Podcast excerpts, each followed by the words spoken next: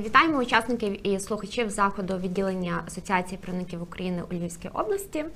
Сьогоднішній наш захід називається Майбутнє українського ІТ та Дія Сіті. Точка дотику чи протистояння.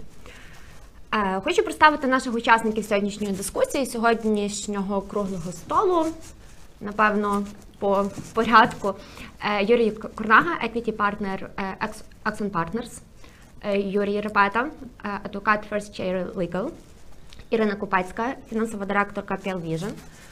Е, Я Наталія Василечко, буду сьогодні модерувати цю зустріч, е, партнер адвокатського об'єднання Вічинські партнери. Е, Дмитро Леганов, Head of Legal в Global Logic Ukraine. Микита Полотайко, керівник практики IT права в, е, в і Оксана Денкевич, партнер Dexis Partners. Дуже надію, що наша дискусія сьогодні буде і цікавою, і продуктивною.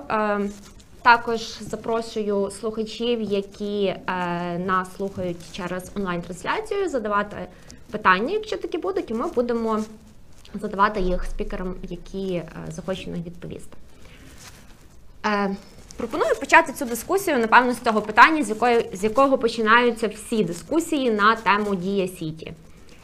Е, Чи потрібно втручатися державі в сферу, яка, на думку багатьох, і так добре працює? Е, В контексті саме Дія Сіті. Для чого це? Чи потрібно зараз правове регулювання додаткове в такому вигляді, як пропонується цими законопроектами? Е, Якщо можна, я для початку дам слово Микиті Полатайку, особі, яка безпосередньо дотична до розробки законопроекту. Е, Чому? Для чого? Всім доброго дня. Я дійсно працюю в компанії, яка найнята донором USAID для допомоги проектному офісу Дія Сіті в розробці і допрацюванні законопроєктів для цього проекту. І я не можу насправді напевно говорити там про регуляторні наміри всі там, і, там політичну складову, але так як я бачу, так як ставляться ці завдання, так юристам з технічної частини, напевно, можу прокоментувати і десь висловити власну думку. Тобто я, я зразу, зразу пояснюю, як юрист, ми ж юристи зібралися, до, до якої міри я можу е, коментувати. Що стосується втручання, тут можна по-різному це все сприймати, але бачите, у нас навіть дискусія вже почалась з того, що цей проект втручання.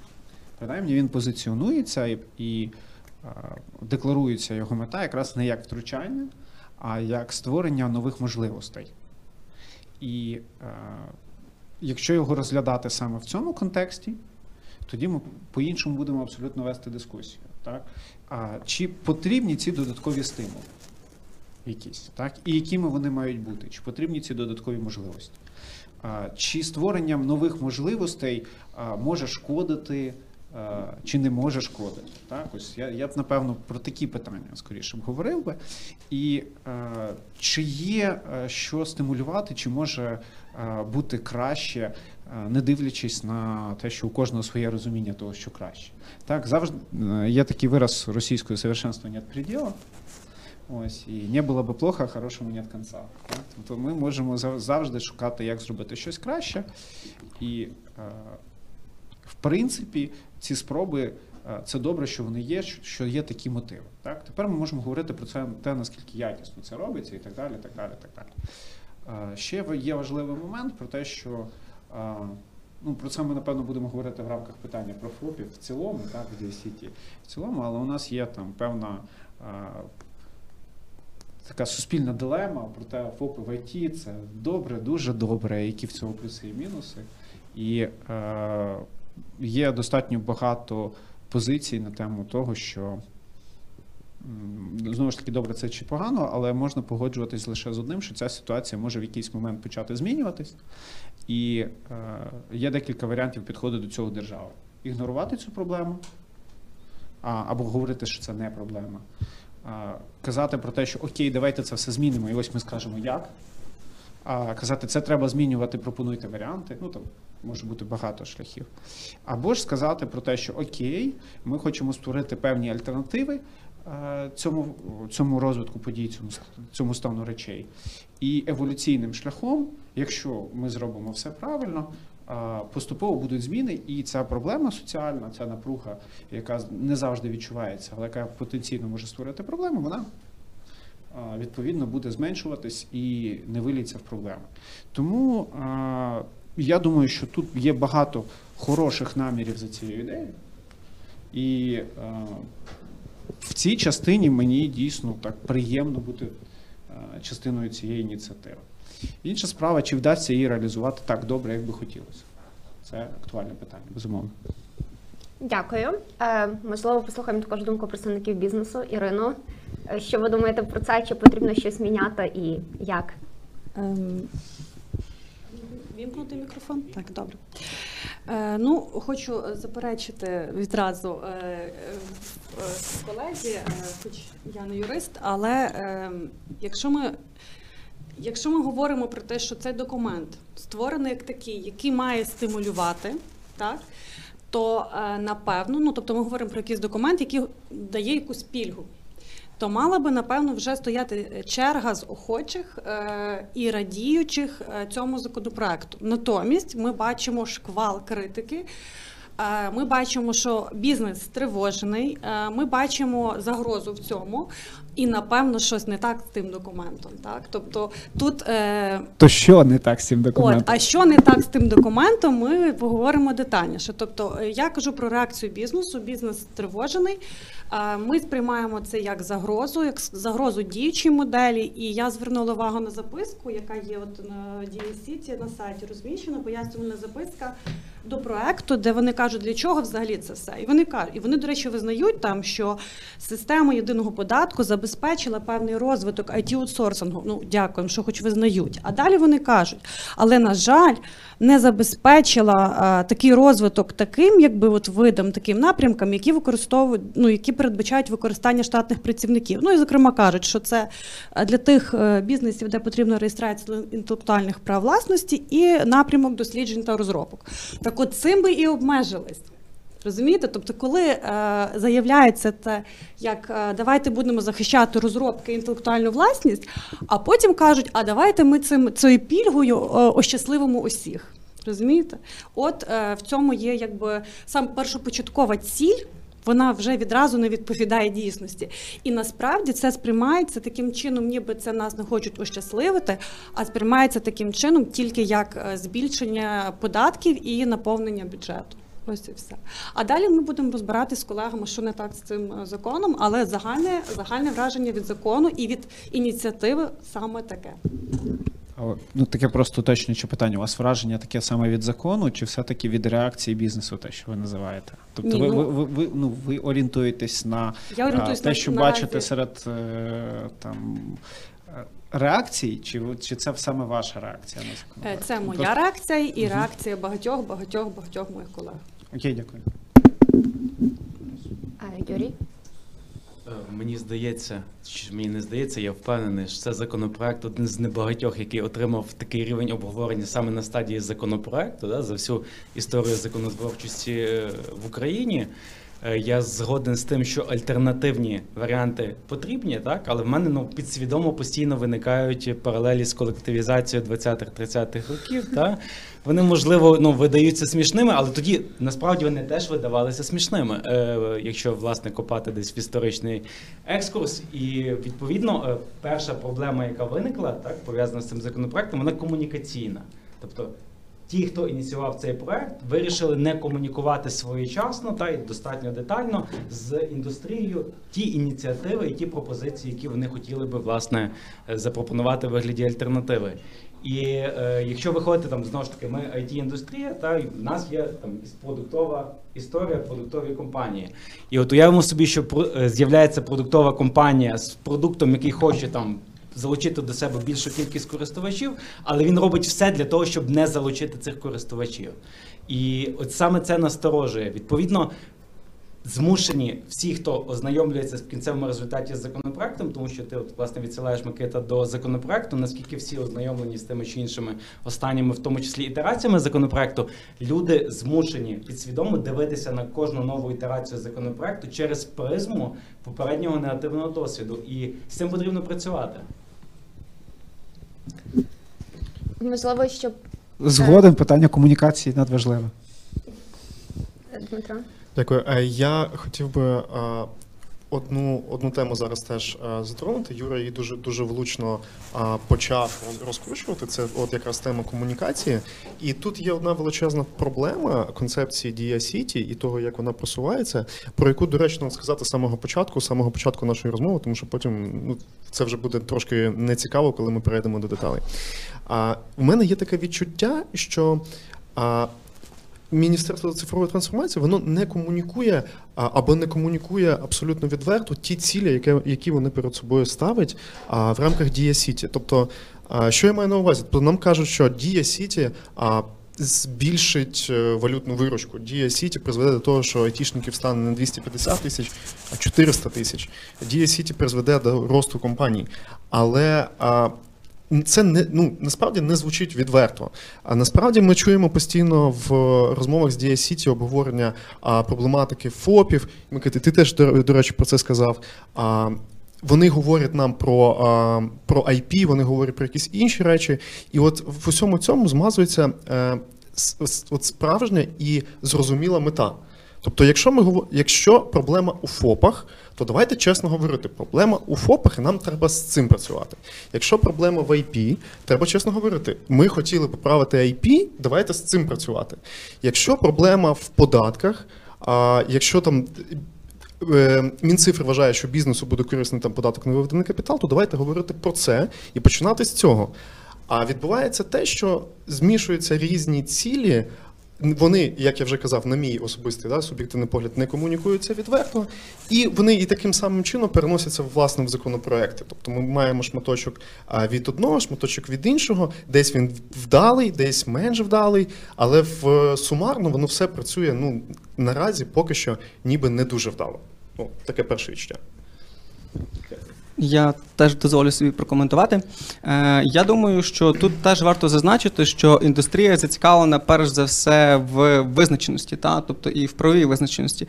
Тут е, е, слід сказати, що е, всі говорили про. Готовність індустрії до діалогу це вже не перший рік, і не другий рік, і не третій рік. Та? Бо всі, всі розуміють, що в нас є якась. Ем, модель, яка в тому числі нашому бізнесу забороняє рости, забороняє залучати інвестиції і так далі. Тут очевидно питання до е, форми, але також можна зазначити, що. Коли пропонувався бізнесом альтернативний законопроект, то він в своїй основі був достатньо схожий до е, того законопроекту, який е, був запропонований е, командою Мінцифри. Однозначно, тільки тут зовсім інші деталі були в плані добровільності, в плані більш обґрунтованих положень щодо входу, щодо виходу компаній, як до складу резидентства Дії Сіті. Тому тут. ем, Теж не можна точно сказати, що індустрія там не готова до діалогу, бо вона зацікавлена в тій правовій визначеності. Е, і далі це вже питання, як то кажуть, диявол криється в деталях. Невелика ремарка, якщо можна від мене. Е, загалом дискусія, от я підтримую Дмитра та е, болючий, але відвертий діалог міг би змінити взагалі хід власне подій в контексті Дія Сіті. Тому що, наприклад, за міністра Данилюка, в тому числі у Львові, там було кілька зустрічей, ми останній раз під час якогось там Alpha Jazz Fest, та коли власне міністерство е, мало сміливість, мінімально принаймні, комунікувати в паблік, що друзі, ми європейський офшор.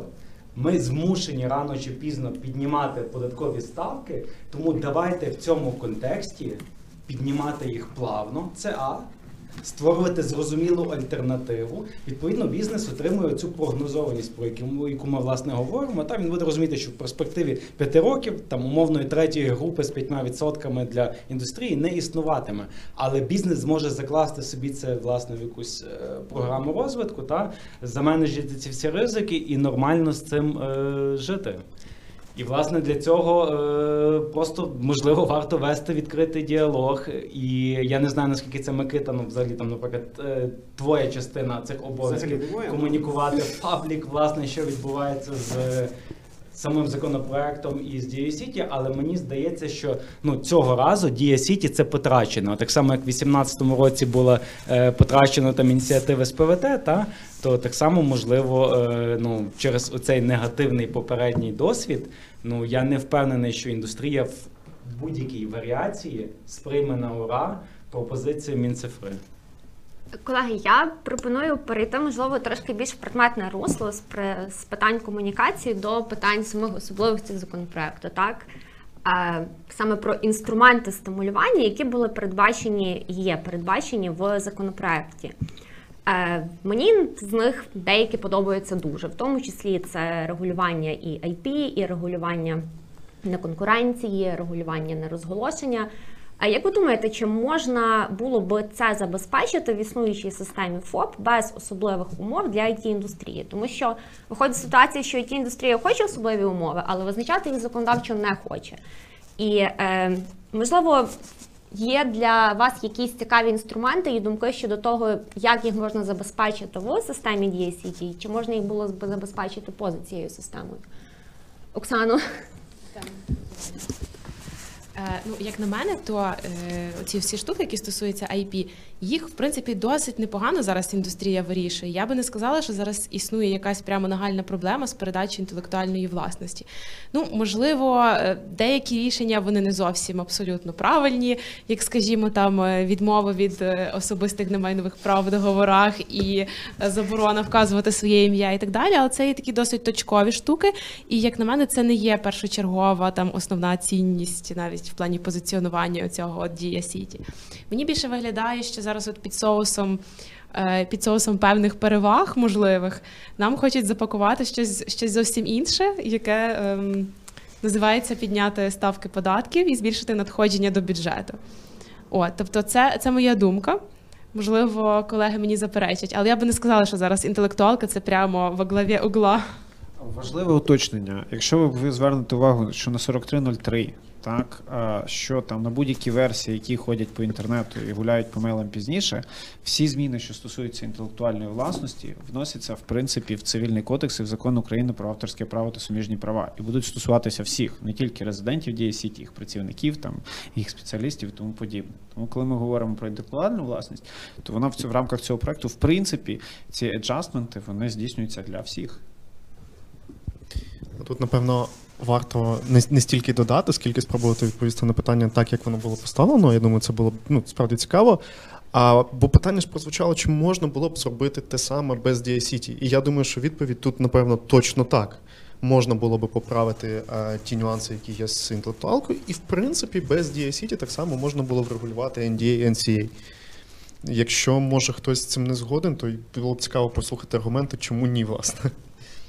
А, У мене є ідея на тему. права частина столу, можливо, у вас є якісь думки щодо цього? Ну тут, в принципі, е, так само варто зазначити, мабуть, інтерес держави в тому, щоб е, стимулювати it бізнес інкорпоруватися в Україні. Та? Тобто, а якщо мова йде про інкорпорацію в Україні і говорити про ті інструменти, які на сьогоднішній день е, є в Україні, тобто в тому числі судова система, е, то тут виникає багато інших питань. Е, Знову ж таки, якщо говорити про стимули. То е, тут треба говорити там про е, так звані ті три проекти, які йдуть, е, мали би йти пакетом. Та? Тобто мова йде про рамковий проект, який говорить про загальну. ем, Загальне регулювання дії сіті. Мова йде про податковий законопроект, який ще до сьогоднішнього дня не опублікований його проект. І мова йде про е, законопроект, який стосується е, так званого зловживання е, з боку контролюючих органів, який був запропонований, але на сьогоднішній день він теж відкликаний. Та? Тобто мова йде власне про Зняти з розгляду. Зняти з розгляду, та, та, та. Е, він відкликаний, е, точніше, зняти з розгляду. І, і тут треба говорити про ці три проекти в рамках е, запропонованих 15 років для е, цього е, режиму. Е, і тут знову ж таки виникає багато питань, чи. Е, Ну, тут, тут очевидно питання консенсусу з державою, та і чи готовий бізнес довіряти е, цю незмінність таких умов впродовж 15 років на таких умовах, як вони обумовлені на сьогоднішній день. Воно відкрите. З одного питання на інше. Ну, в мене, в мене є гіпотеза, це дуже персональна думка. Ми ніколи це не обговорювали в рамках цього проекту. А, в мене є думка наступна. І NCA, так, ну, е, положення про неконкуренцію, так, і положення або договір про непереманювання, це достатньо прогресивні речі, як для нашої правової системи. Тут більшість юристів, ви погодитесь з цим. І я думаю, кожен з нас не раз писав своїм клієнтам, що це, скажімо так, може бути визнано неконституційним, може бути визнано недійсним, може бути просто неможливо застосувати санкцію за порушення і так далі. І, е, ну, і хто з нас цього не писав своїм клієнтам, так? І хто з нас не консультував. І дуже багато компаній свідомо це лишають як психологічний фактор впливу максимум. Так?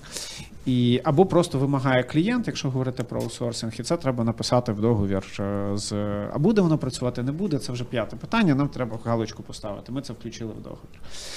І е, справа в тому, що це достатньо. У, у нас наразі немає е, такої більш-менш. Е, ну, Є одне рішення, яке мені відоме, в якому вистояв нон- нон-компіт, і то це перша інстанція, там це нічого не вирішувало, ну навіть не, не оскаржувалось в апеляцію. Цих кейсів майже немає. Відповідно, це дуже-дуже така сфера, що навіть якщо ми приймемо про це закон, завтра він може. Може бути сказано, що це не конституційно або ще щось. Ну, Конституційний суд це окрема тема, так. Я до чого веду? До того, що по великому рахунку такі сміливі речі, як non-compete і non-solicit, і ще ряд сміливих речей, абсолютно логічно робити в рамках експерименту спочатку. Так, тобто для ось це специфіка індустрії. Для них це логічно, так, це економіка знань, там тому подібне. І е, потім насправді ось тут же буду згадувати те, що публічно комунікували за е, віце-прем'єром. Те, що ми хочемо зробити зараз класну штуку для стимулювання розвитку е, креативних індустрій, а потім, якщо це буде успішний кейс, е, розширювати це на інші індустрії, ледь не на всю економіку. Нам треба показати успішний кейс, і тоді нам е, ця вся олдскульна демократія не зможе нічого протиставити для того, щоб це зробити для всієї країни. А це, до речі, е, як на мене, достатньо суттєвий аргумент, що е, деякі речі треба робити потрошки, їсти ж слона шматочками. Якщо це робити тільки, наприклад, для IT-індустрії, а не для умовного DSCT як правового режиму, це теж можна подивитися, але тоді виникає дуже дуже складне питання, складне питання, яке практично неможливо законодавчо вирішити, хто IT, хто не IT. От я точно, не думаю, що є зміст надавати комусь повноваження, визначати, хто є IT, а хто не є IT. Микита нас дуже плавно підвів під наступне наше питання та успішних А, так ми ж просто про ці про фактори стимулювання так і не поговорили. Можемо Там їх продовжити багато просто. Е, Так, але я думаю, що ми їх ще в процесі можемо. Ми будемо ще проходитися по окремих цікавих факторах. Але ну, якщо ми вже плавно підійшли до теми там IT, не IT, успішних кейсів. Е, варто було би поговорити про ФОП. Так, ФОП чи були застосування системи ФОП в IT успішним кейсом? Ну, індустрія очевидно вважає, що так. Думаю, Україна вважає, що так, але зрозуміло, що ця система не може бути застосована до всіх інших галузей. Тобто, в нас залишається система, коли в м, схема ФОП компанія працює, працює. Інші сфери собі цього не можуть дозволити з зрозумілих причин. Яка ваша думка щодо того, наскільки е, ФОП, ФОПів треба міняти цю систему, скасовувати, і наскільки вона взагалі зможе паралельно існувати в Дія Сіті? Це можливо більше питання до Микити. Е, хто би хотів почати саме про ФОПів в ІТ? Якщо можна я. Але я почну з більш загальної частини і потім передам Микиті слово до більш конкретної частини. Е, Стосовно ФОПів, е, таке явище, як ФОП, воно повинно залишатися в Україні. Це безумовно. Тому що є дуже багато бізнесів, які не пов'язані з ІТ. Це е, дрібні підприємці, скажімо, які там виготовляють відеоролики. Це ми адвокати, які працюємо з клієнтами не на постійній основі. Ну тобто, це є цілий прошарок, прошарок, я би сказала, навіть середній клас український. І зачіпати ФОП і ставити під сумнів е, оцю от саму систему і третю групу. Ну це просто буде злочин, як на мене. Так, але ФОПи ж не придумувалися для IT, так? Ну всім відомо, що ФОПи придумувалися для роздрібної торгівлі на ринках. Тому як Ні, ну, воно не вже зовсім. Змінилося з часом. Так поставила питання, що, що це? Що я, я, я... Ні, ну, стосовно торгівлі на ринках, це там обмежимося першою другою групою. Давайте. Я я маю увазі більш якісь інтелектуальні види діяльності, для яких от третя група це саме те, що саме те, що треба. Е, Що стосується IT, знову ж таки, такий теж цікавий момент. Зараз період карантинів, і дуже багатьом е, бізнесам. В принципі, не настільки актуальні приховані трудові відносини і перевірки держпраці, бо багато хто перевів свій е, персонал там чи частково, чи повністю на віддалену роботу. І скажімо, якщо раніше там 100% розробників сиділо в офісі, то зараз можливо це там 5-10% розробників сидять в офісі, для яких цілком можна сказати, що сьогодні там delivery day і, і так далі. Такі речі на камеру Ірино, наскільки для вас важлива збереження системи ФОП? І чи були чи є в ній якісь недоліки, які можливо заважають? Е, Я е, цілком підтримую думку, що система ФОП має залишитись не тільки для it бізнесу, а й для інших е, бізнесів. Е, І в ній немає нічого поганого. І я не розумію, чому держава, і не тільки Україна, а й інші намагаються постійно е, запакувати такий вид е, співпраці е, між компанією і тим, хто надає послугу чи там роботу, е, і намагається назвати і обізвати це трудовими відносинами. Якщо обом сторонам так підходить.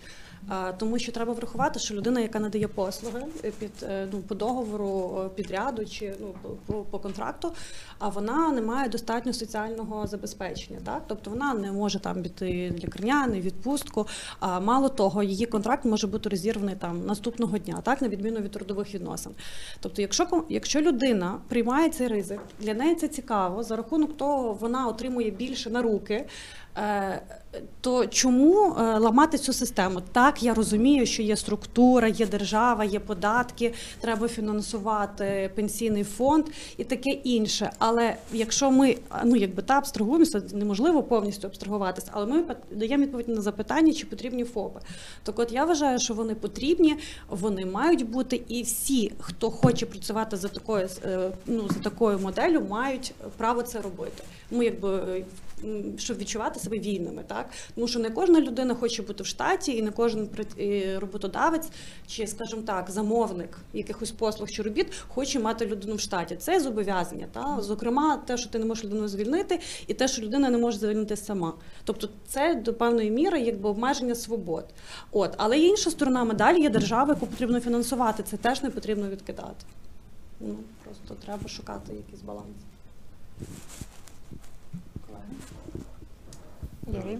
Я власне в ту саму копілку хотів докинути від початку. Ну, як на мене, ФОПи в it індустрії абсолютно органічне явище, тому що it індустрія завжди була відірвана від реального сектору, навіть з точки зору справедливості. Коли ми приходимо на завод, і стоїть дядько біля верстата, який належить заводу, з там банком, який належить заводу, і точить деталь для заводу. Ну звичайно, тут правовідносини ФОП завод були би дивними. Так натомість, коли ми говоримо про it індустрію, давайте виходити, по-перше, з того. Я пропоную, що е, якщо ми говоримо про критерії трудових відносин, там забезпечення робочим місцем і так далі, І так далі, максимально от загнати в цей фреймворк трудових відносин можна максимум, напевно, що четвертину власне it індустрії, як правило, це великі компанії. Якщо ми візьмемо всіх е, інженерів, які працюють в українському IT, і просто розіб'ємо їх по сегментах компаній, то три четверті з них працюють в малих невеличких компаніях на максимум 100 людей.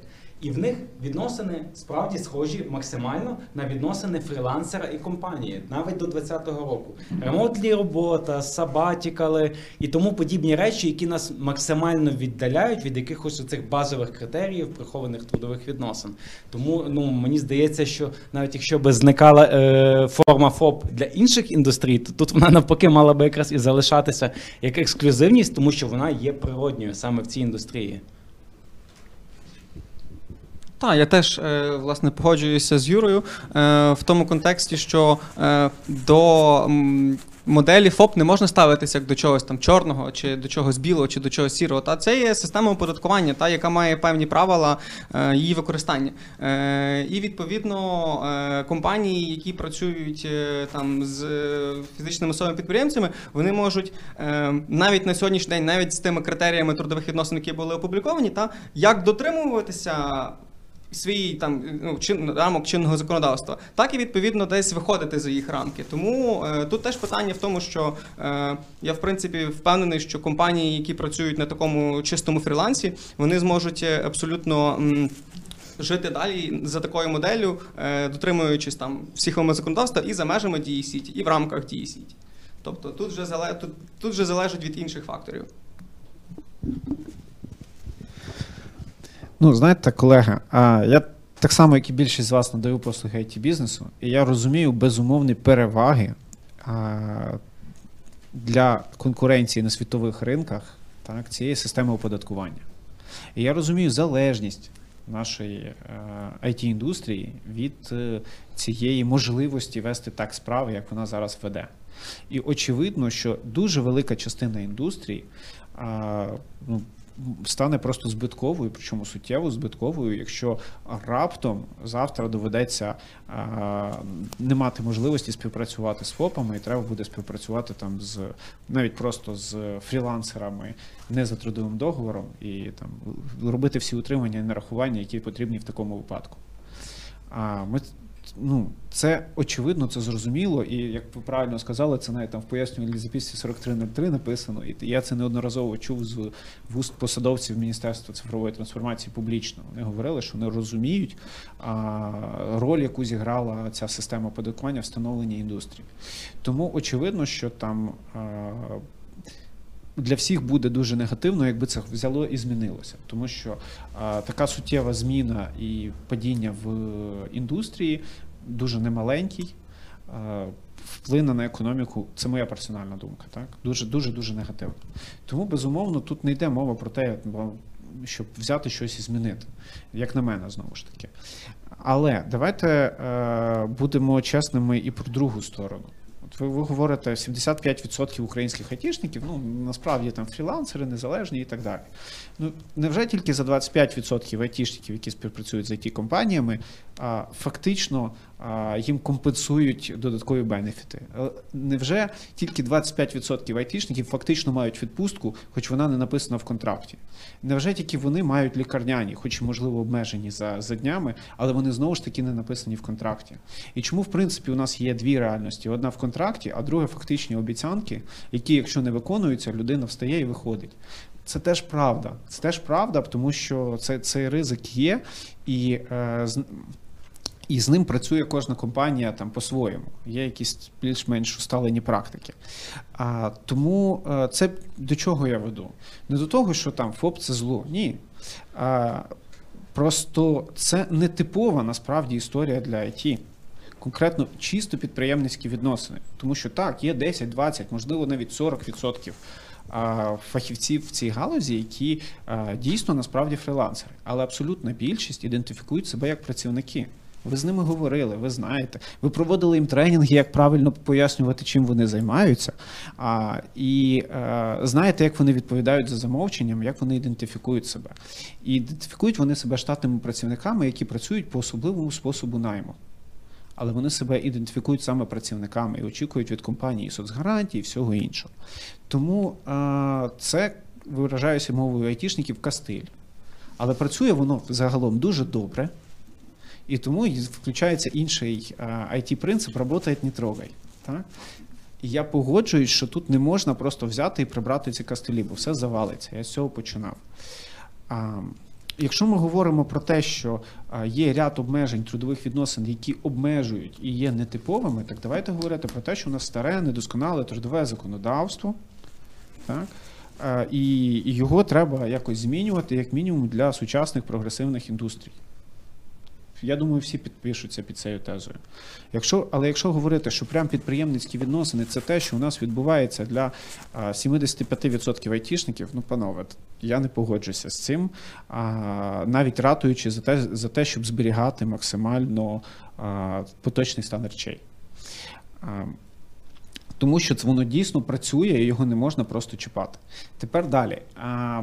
Якщо говорити про там спроби міністерства, то вони якраз і сказали, так, дійсно, є особливості. Трудове законодавство не, не відповідає потребам індустрії. І тому запропонували спочатку гік працівників, потім гік спеціалістів. Так, про те, що окей, зараз воно сформульовано як особливі цивільно-правові відносини, які передбачають додаткові гарантії. Якраз те, що є реально в індустрії. Додаткові гарантії. Так, не все, що по КЗОТу чи по КЗПП, так, але додаткові гарантії. Оплачувана відпустка, яку фактично більшість компаній надає е, тим самим фрілансерам. Обмежені оплачувані лікарняні, які фактично надаються, і так далі, і так далі, і так далі. Ну і е, цим визнає держава, що є свої особливості, особливі потреби, і готова надавати якісь. Чому вона надає тільки в рамках Дієсіті? Знову ж таки, е, як на мене, тут очевидне е, є рішення. Наш бізнес він достатньо такий сміливий і толерантний до ризиків. Історія з ФОПом тільки це підтверджує. І е, нам треба буде реально встановлювати десь, щоб хтось фіксував, чи обґрунтовано чи не обґрунтовано користуються цими перевагами. Бо завтра там буде не тільки it бізнес, а всі на світі. Як це було там в спеціальних економічних зонах і в, інших кейсах, які, на жаль, завалилися. І щоб не, не розділяти оцього, хто IT, хто не IT, доводиться вигадувати різні механізми. Наприклад, ось там свого роду вільну економічну зону, хоча це там, спеціальний правовий режим, а не вільна економічна зона. Тому. ем, знову ж таки, держава може мати політичну волю не чіпати те, що є. І, по-моєму, вона є, і це комунікується достатньо публічно, різ, різного рівня посадовців, починаючи від президента, закінчуючи там за міністрами. А, і ну, будемо сподіватися, що вони стримують своє слово. Але є ще один момент: чи може держава на законодавчому рівні по суті розписатися, що ця не повністю відповідна чинному законодавству форма роботи, вона тепер визнається, освячується і розписується. Я думаю, що наші, ну там і наші кредитори, і всі інші скажуть, хлопці, ну якби то ви на то ви вже надто. Тому і створюються альтернативи. Знову ж таки, зараз, е, ну, як ви правильно сказали, я не відповідальний за комунікації. Так, я можу говорити там про законопроект, про якісь конкретні коми там і формулювання, які там я знаю, чому написані саме так, але зараз я висловлюю власну думку. Я підтримую особливі умови для ІТ, але я проти ствердження, що система ФОП ідеально підходить. Ні. Просто вона краще підходить, ніж будь-що інше, що є на сьогодні. Ну, не є 75% IT. Ну, вона не є органічна, я не погоджуюсь. Вона просто підходить краще, ніж, ніж все інше, що зараз доступне. Я довго пояснював, чому. Ну, я думаю, насправді можна дуже дуже довго, майже вічно сперечатись е, про те, скільки відсотків е, айтішників повністю під, під, підпадають під всі е, критерії працівників, а, а хто більше схожий на, ну, на, на де-факто ФОПів. Да? Але і, і, до речі, можна вічно обговорювати, а, де ота межа насправді, тому що ну, це теж питання не абсолютно очевидне, і цьому просвячуються окремі розмови. Ми всі в них приймали участь багато разів, і це доволі цікава тема. Але е, я думаю, що і не можна сперечатися з тим, що it компанії співпрацюють в тому числі е, з ФОПами, а з, з якими е, яких взагалі ніхто не може поставити під питання, що це є ФОПи. От навіть держпраці під з, усім з усім своїм бажанням і з усім своїм консервативним підходом ніколи б не визнала, що, що, що вони є не ФОПами. А тоді, тоді в мене виникає. е, Таке питання, коли я читаю е, законопроекти, і, і те, власне, ті коментарі, які дає Мінцифра, чому тоді в рамках Дія Сіті Мінцифра хоче обмежити можливість працювати з ФОПами? Тобто, якщо, якщо хтось не, не, не чув від е, Мінцифри, а, то в е, податковому законопроекті, наскільки мені відомо, там задумується ліміт, то, який передбачає, що не можна витрачати там більше, ніж X, да, там певний відсоток е, на а, причому навіть не на ФОПів, здається, а на єдинщиків, там, на платників єдиного податку. Ну, для мене це, по-перше, виглядає як певна дискримінація а, платників єдиного податку, sorry, не тільки ФОПів, да, компаній в тому числі. А по-друге, а, ну, по-друге, я не зовсім розумію, навіщо там це, це обмеження потрібне. А, і мені би хотілося насправді почути цю відповідь і почути переконливу відповідь від Мінцифри, тому що ну, це, це важливо насправді. Якщо відкинути, Дзвонимо в Мінцифру. Дзвінок другу. якщо ми відкинемо так теоретично питання податків, чи не відповідає концепція їх працівників якраз е, якраз більше е, поняття фрілансу в ІТ чи їх спеціалістів? Це можливо то знову ж таки питання більше до юристів, і можливо хтось е, порівнював ці правові механізми в різ- в різних юрисдикціях в інших країнах. Що більше є, що більше підходить для, для, для системи IT? ФОП чи їх працівник, їх спеціаліст? Ну, давайте я почну, напевно, відповідати на це питання. Буду радий, якщо хтось з колег продовжить. А, я почну дуже дивно на нього відповідати. Я скажу так, що воно не має, воно принципово не має відповіді. Тому що ми насправді ми не знаємо, як будуть працювати гік-працівники. А я думаю, що більшість колег-юристів погодиться, що сама по собі концепція виглядає доволі цікаво. Ну, серйозно, вона справді виглядає доволі цікаво, тому що вона ну, намагає, ну, справді намагається відобразити деякі усталені практики і вирішити при цьому одночасно деякі проблеми, які є в бізнесі. А водночас а, це щось абсолютно нове для, е, для системи, для правової системи України. Це щось абсолютно нове буде для судової системи. Це буде щось абсолютно нове і дуже дивне для податкових органів е, Мінпраці і sorry, Держпраці і так далі. І тому передбачити, як воно буде працювати на практиці, зараз не може ніхто. І звідси витікає наступна пропозиція, яку я дуже часто а, чую від е, колег а, від е, компаній, власне, it компаній і я її абсолютно розділяю. Вона полягає в наступному. Якщо ми придумали таку цікаву концепцію, як їх працівники, їх спеціалісти, абсолютно точно дякую, що поправив. А, давайте не спішити з нею. Давайте подивимось, як воно буде на практиці працювати, і, і вже через деякий час будемо до неї прив'язувати якісь важливі а, нюанси, що можна, наприклад, тільки так працювати або тільки інакше. А відразу там, ну або, навіть з коротким перехідним періодом, там в рік або в два роки, відразу забирати в бізнесу можливість працювати там так, як бізнес звик працювати. Це, ну, на мій погляд, і пропонувати при цьому концепцію, яка невідома, як буде працювати, яка, яка не має судової практики, яка не відпрацьована. Це ну така ну не дуже хороша пропозиція для бізнесу, як на мою думку. Що ви скажете, колеги? Можна я просто уточню пару моментів? Я не буду коментувати в цілому думку, але декілька моментів. Перше, а, ніхто не забирає можливість по-іншому наймати, окрім їх спеціалістів. Їх спеціалістів це опція, яка і буде у резидентів Дія Сіті, якщо закон буде прийнятий в тому вигляді, там, в якому він зараз поширений, це 4303D. Це важливий просто момент. А, перше, друге, а, у компанії може взагалі не бути жодного їх спеціаліста і через 15, ну там до кінця цих 15 років. Там критерії е, перебування в цьому режимі вибудовані так, що там має бути щонайменше 9 працівників штатних та або їх спеціалістів. Їх може взагалі не бути. Крім того, є ще й опція тепер трудовий контракт для працівників, що дозволяє теж там відійти достатньо сильно від багатьох обмежень е, Кодексу законів про працю. Е, Тому це не забирається. Як, як на мене, я все-таки не, не погоджуюсь, е, тому що ну, це виглядає наче альтернатива, але чому це не є альтернативою? Тому що ну, Дмитро власне почав з того, що е, уряд там чи окремо Мінцифри та намагається в цьому податковому власне е, частині законопроекту по дії Сіті промаркувати ФОПів як внутрішній офшор, тому що режим віднесення до витрат е, на- до складу витрат тих чи інших власне платежів в нас наразі от саме такий, який пропонується щодо ФОПів, використовується щодо офшорів, які в затвердженому кабміном списку, та там 40 чи скільки юрисдикцій.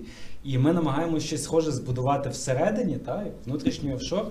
Говорячи, що їх спеціалісти це власне альтернатива. Ну але це ж не альтернатива. Ну і знову ж не так. Знову ж не так. Навіть якщо брати поточний законопроект, е, який зараз є на сайті Верховної Ради, він передбачає по суті податок на виведений капітал. І він передбачає там, прирівнює до виведення капіталу багато різних платежів. Ну там категорій 40 десь. І лише одна з них це виплати а, платникам єдиного податку понад норму. Це друга сторона медалі податку на виведений капітал. Можна сперечати, чи потрібен він в цій всій ситуації, але якщо ми говоримо про те, що вже всі прийняли, що він буде, так і багато хто навіть говорить, що його хоче, хтось каже, що просто окей з ним. А, то другою стороною є ці обмеження, коли якісь платежі вважаються виведеним капіталом. Ну і е, ви ж в принципі розумієте, що е, для багатьох е, категорій бізнесу велика доля е, виплат на єдиний е, платникам єдиного податку зразу е, буде кваліфікуватися як обнал. Так в ІТ є своя специфіка, і дуже важко відрізнити. В мене просто не 10 більше розробників, чи є просто 10 людей, яких лежать документи, я через них отримую готівку. І те, і те можливе, і його відрізнити майже неможливо. А, тому я, в принципі, розумію цю логіку, чому воно так закладається. А, ось, але мені здається, мені здається, знову ж таки, дуже персонально, що а, якщо створюється альтерна... якась історія стимулююча особливі умови, а, вона має мати свою певну ціну. Ціну зараз маю на увазі не в грошах. І одна з цих хочете переваги Дія Сіті,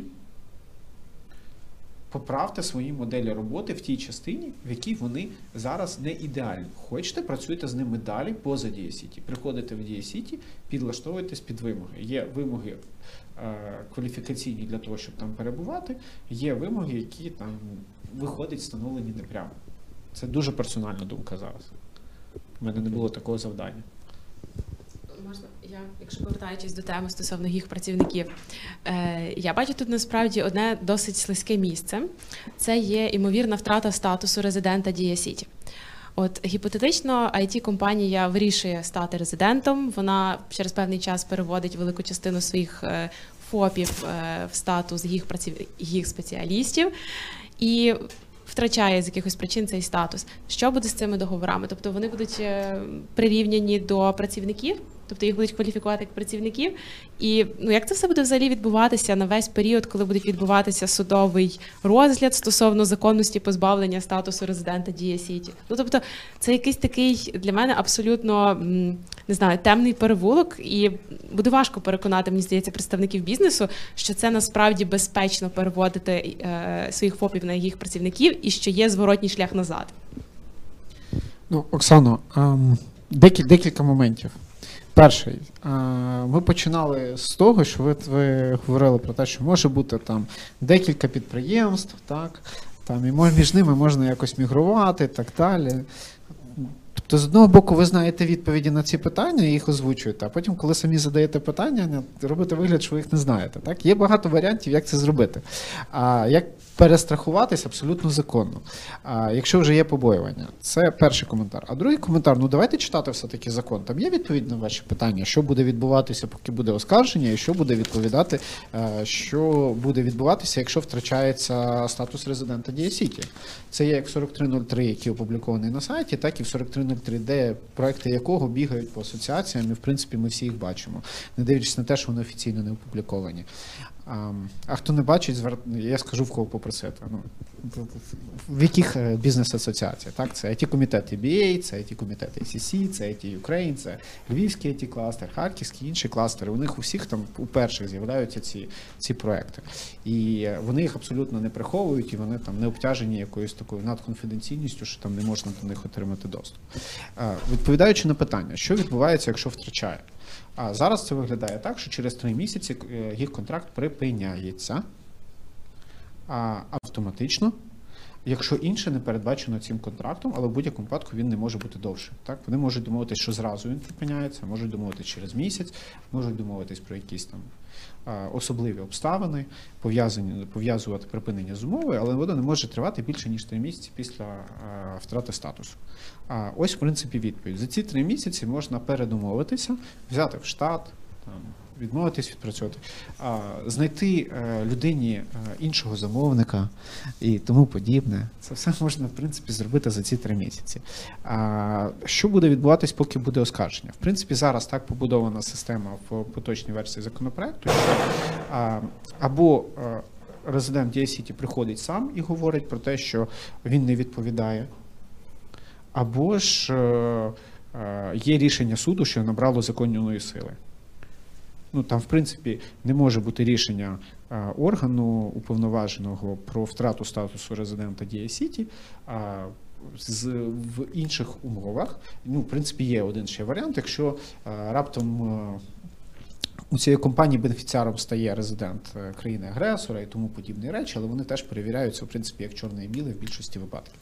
Оце єдиний кейс, от тільки там.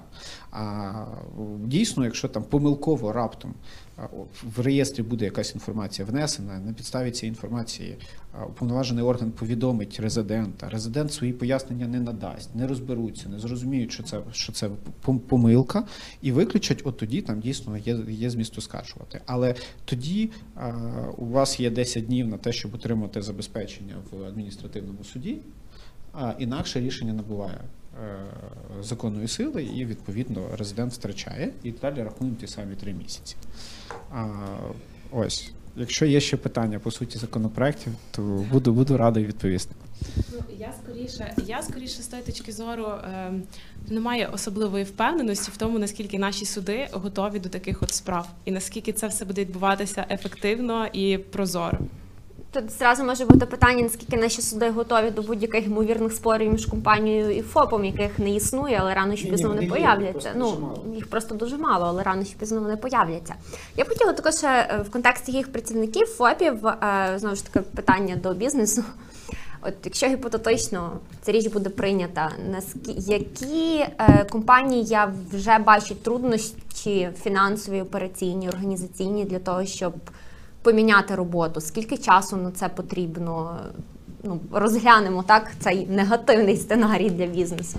Ну, е, дивіться, декларується ж, що це альтернатива, а не обов'язок. Так? Тому найпростіший варіант нічого не робити і нікуди не вступати, і тому що ну, непривабливо воно виглядає. Ну, ну, ну е, кажу, як є. Тобто воно не, не та, ця пільга, цей пільговий режим не виглядає, не виглядає достатньо привабливим, щоб взагалі щось змінювати. І допоки буде можливість працювати так, як ми працюємо, ми це будемо робити. А наразі е, те, що офіційно е, ну, якби декларується, е, що, ну, що вся стара модель. Е, Яка прекрасно працює, яку можна не рухати, буде залишатись. Вона я переконана, що більшість компаній залишиться працювати в старій моделі. А допоки е, пільговий режим не стане привабливим, наразі він не привабливий. Е, Просто зовсім не привабливий, скажімо так, якщо дуже просто говорити. А що стосується, я також хотіла ще додати про те, чи потрібно стимулювати, так? Бо ми казали на початку, що от чи треба щось робити. З одного боку, можна нічого не робити. Якщо держава залишить it індустрію в спокої, то ми будемо в принципі вдячні. Можливо, ми будемо розвиватися не такими великими темпами, як могли б, але будемо розвиватись. Якщо б е, були прийняті якісь якийсь пільговий режим, ми б розвивались швидше. І тоді питання, чи потрібно це робити? На мою думку, потрібно. І ми вже згадували сьогодні, що є ідея розвивати it індустрію, потім перекинутись на якісь інші індустрії і розвивати всі індустрії. Тут в мене є сумніви. Тобто, все-таки я думаю, що е, ми маємо як країна обрати для себе пріоритетні напрямки. Е, тобто на, на, на цю тему є. Е, Модель Портера, там діамант Портера або Рубін Портера, який е, власне цей науковець він досліджував, чому деякі країни е, в деяких країнах певні індустрії, певні види бізнесів розвиваються краще ніж в інших. Там от є на- набір факторів, які на це впливають. Тобто ми не можемо розвивати все і всюди однаково. Тобто, ну, наприклад, it бізнес це один з тих, які ми могли б розвивати. Для цього можна було його стимулювати. Так? А, і тут взагалі задумка непогана: зробити пільговий режим, а і стимулювати освіту. Б. Тобто, це те, що нам зараз ну, якби допомогло. Задумка непогана, а от з реалізацією не, не вдалося. Тому якби пропозиції які Е, попрацювати над пільговим режимом, над таким, яким дійсно б стояла черга, що ми б хотіли туди зареєструватись і подати документи і працювати в цьому пільговому режимі. Тобто там мають бути тільки плюси, тобто забрати всі мінуси. Це перше. А друге, е, це е, попрацювати в напрямку. От в цьому, про який спочатку була мова, що ми будемо здавати внески, і вони будуть якби йти на розвиток освіти. Е, непогана задумка, але е, мені виглядає так, що можна було розширити це як. Наприклад, співпраця з е, університетами, або, наприклад, ті компанії великі, які вже мають університети там внутрішні в своїх е, ну, в себе внутрішньо. Раху- я б врахувала так, що це має зараховуватися їм як цей, як цей критерій, і так далі. І так далі. Тут, тут треба е, пропрацьовувати.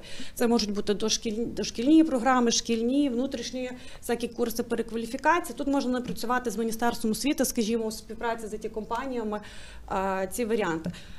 Тому розвивати освіту і так і якби змушувати чи просити компанії, які будуть в пільговому режимі, стимулювати освіту і дати нормальний пільговий режим. От і тоді ми будемо розвиватися швидше, ніж ми розвиваємося зараз.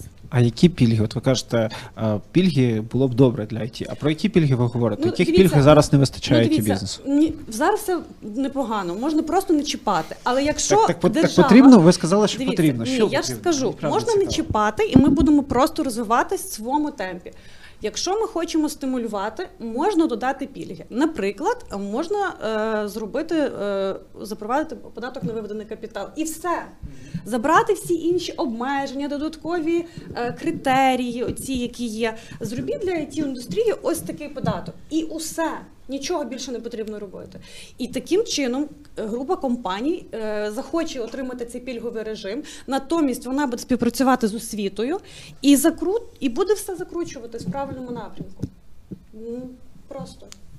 Дуже просто. Це питання обговорюємо в такому контексті, наче є хтось, хто знає, як правильно розвивати it індустрію. Та? Ну, я традиційно адепт невидимої руки ринку, та? і навіть якщо відповідати на ці якісь запити it індустрії, які озвучила Ярина, та там е, хороша профільна освіта. Наприклад, на рівні Львова it індустрія без участі держави самостійно вирішує це питання шляхом вливання на добровільних засадах своїх власних ресурсів в профільні напрямки в тих чи інших державних університетах. І це фінансування, якщо так навскидку, воно є навіть більшим ніж державне. Так? І профіт від цього фінансування також є більшим ніж державне. То питання, навіщо втручання держави на цьому рівні, та е, для того, щоб спонукати що? Ну, в нас же ж не планова економіка, та для того, щоб в нас там якісь критерії. Ну, Юрій, тут я буду вам розум.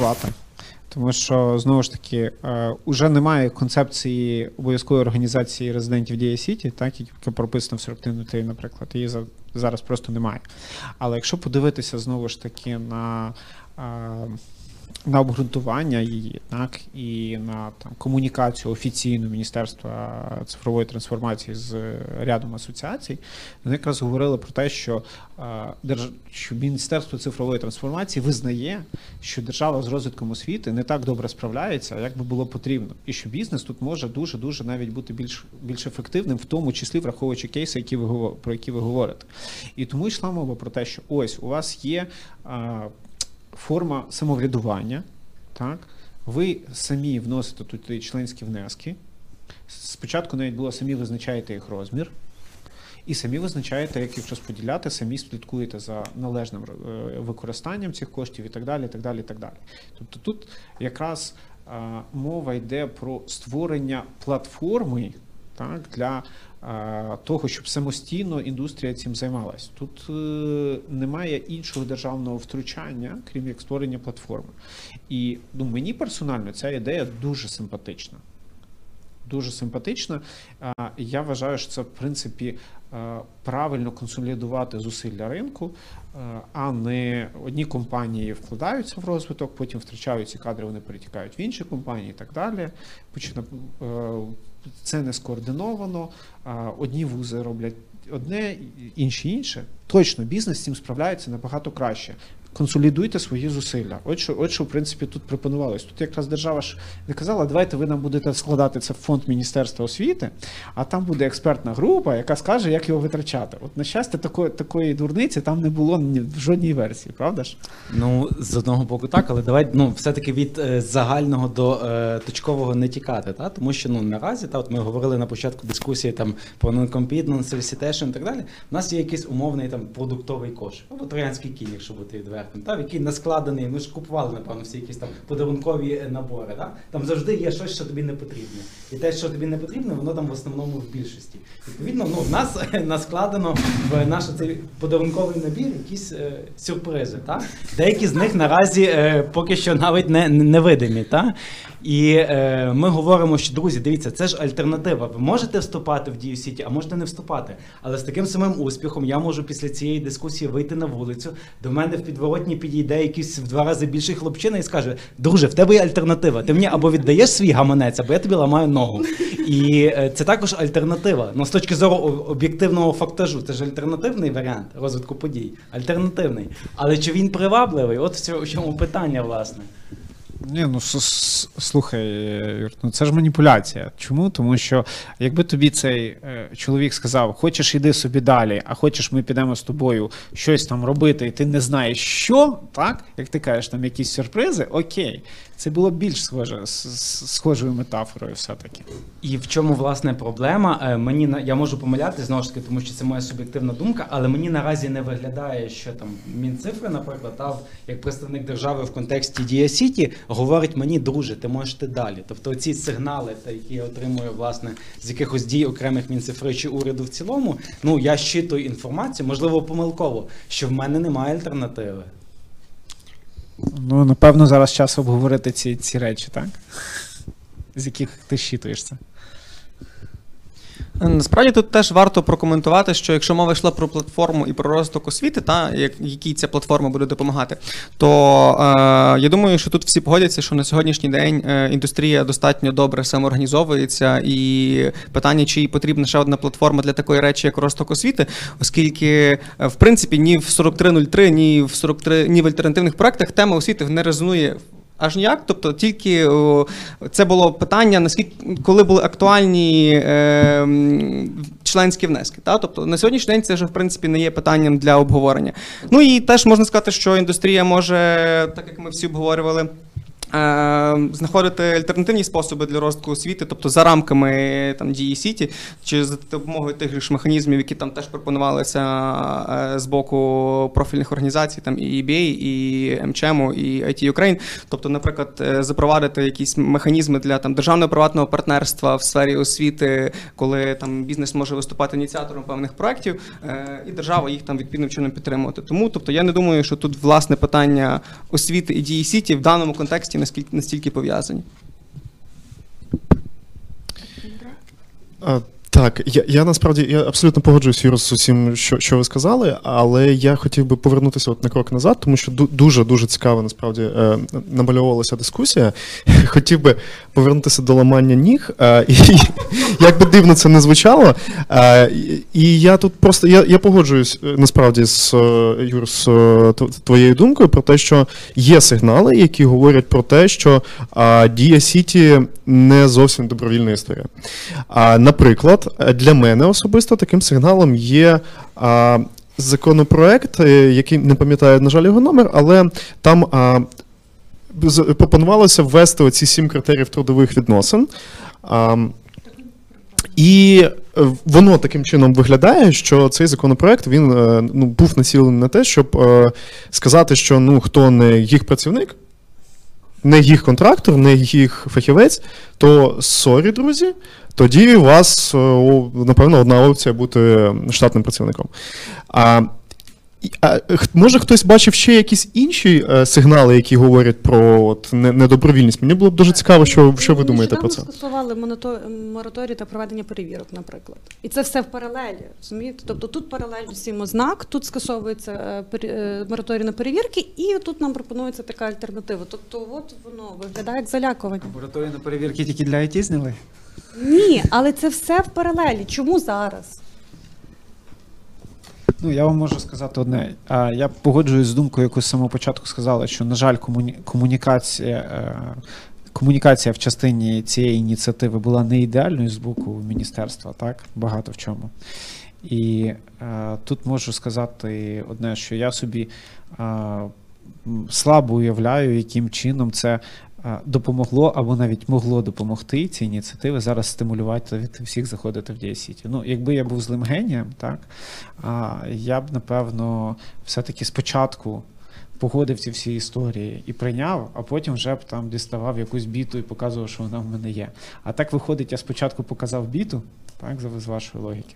Тому я, я б не пов'язував ці речі як е, типу дві частини одного цілого, але я згоден, що воно так е, зовсім не симпатично виглядає. Ось. А що стосується мораторія на перевірки, ну це. Ну, я, я ці речі не, не думав пов'язувати, але я тепер задумаюсь. Дякую. Ми плавно перейшли до наступного там розділу по, по нашому сьогоднішньому графіку. Роль держави в, ці, в цьому процесі. Е, Які можуть бути зловживання, як їх уникнути? Вхід, вихід з правового режиму дії Сіті? Чому взагалі це називається правовим режимом? І е, як насправді це має працювати так, щоб воно не виглядало так, як про це на початку сказав Юрій, як примусова колективізація? Хто хоче висловитися на цю тему? Микита як адепт. Та я не є адептом, слухайте. А, ну, у нас би дискусія сьогодні не склалась, би, якби і, е, ні, ні, ніхто не подавав в принципі альтернативну точку зору. Це важливий момент. А, я практично в кожному своєму виступі кажу, що я визнаю дуже багато речей. Я просто не хочу, щоб наша дискусія була там зовсім односторонньою. Це, це нечесно було б. А, дивіться, а, ну, насправді ми почали цю тему до того, як ти Наталю задала це, це питання, так? От про те, чи добровільно, чи не добровільно, це вже про роль держави. А, ну, якщо говорити про концепти, про ідеї, воно має бути добровільним. І це має бути альтернатива. І е, ми просто говорячи там про ФОПів, про, про роль держави і про все інше, ми забуваємо одну річ. А історія з ФОПами зрозуміла а, для більшості українського бізнесу. Історія ФОПу прийнятна для більшості українського бізнесу. Історія з ФОПами корисна для більшості українського бізнесу. Я маю на увазі айтішного, так зараз.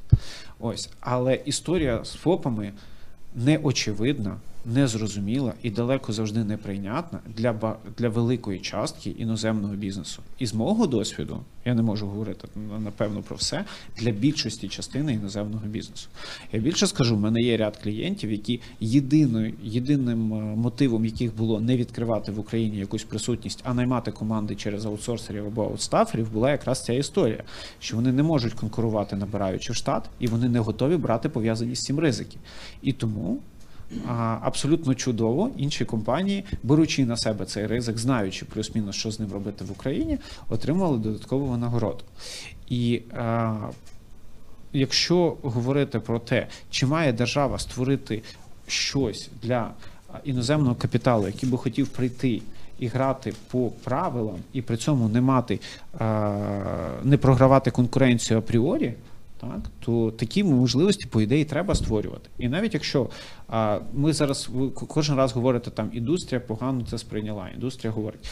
А, я слідкую теж за цим, я не можу бути поза інформаційним полем, але подивіться, хто спікери цієї всієї історії, хто рухає цю всю історію. Історію цю всю рухає переважно все-таки бізнес українського походження.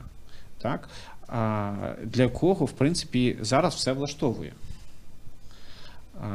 В той же час є ряд е, іноземних компаній, які собі не можуть дозволити працювати по цій історії. Це важливий момент.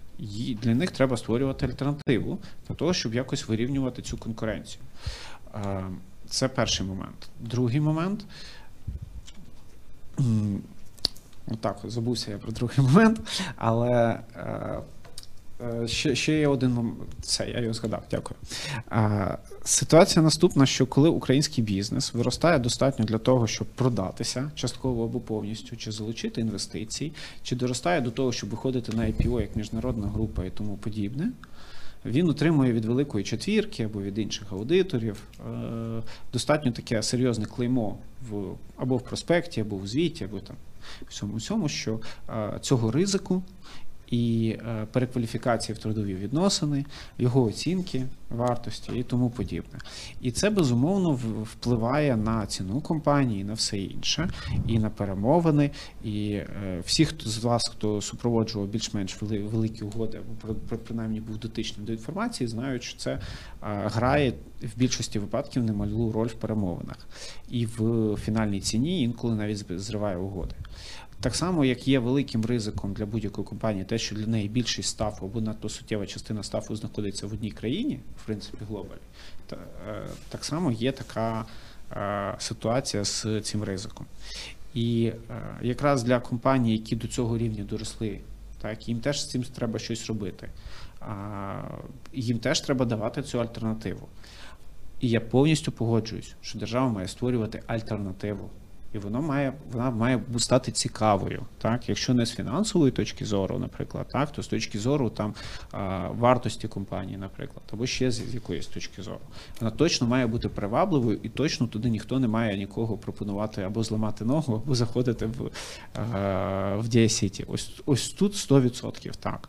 І, е, якщо хто у когось насправді є е, такий злий задум, так спочатку все-таки всіх загнати туди примусово, е, я, як ви кажете, не- від- навіть сидячи тут з цим з ярликом адепта, та скажу, що це жахливо, недопустимо і не потрібно. Так?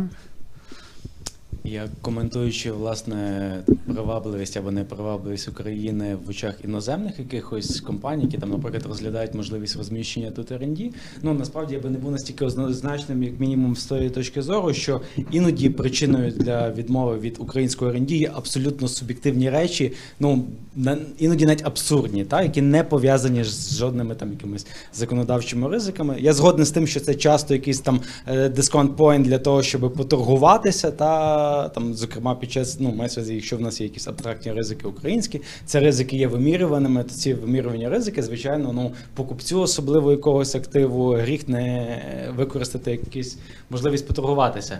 Але тим не менше, ну. Ми мали можливість супроводжувати е, досить велику кількість і M&A угод, і інвестиційних угод, в яких були власне кінцевими стейкхолдерами, е, ну навіть фонди з трильйонними портфелями під управлінням.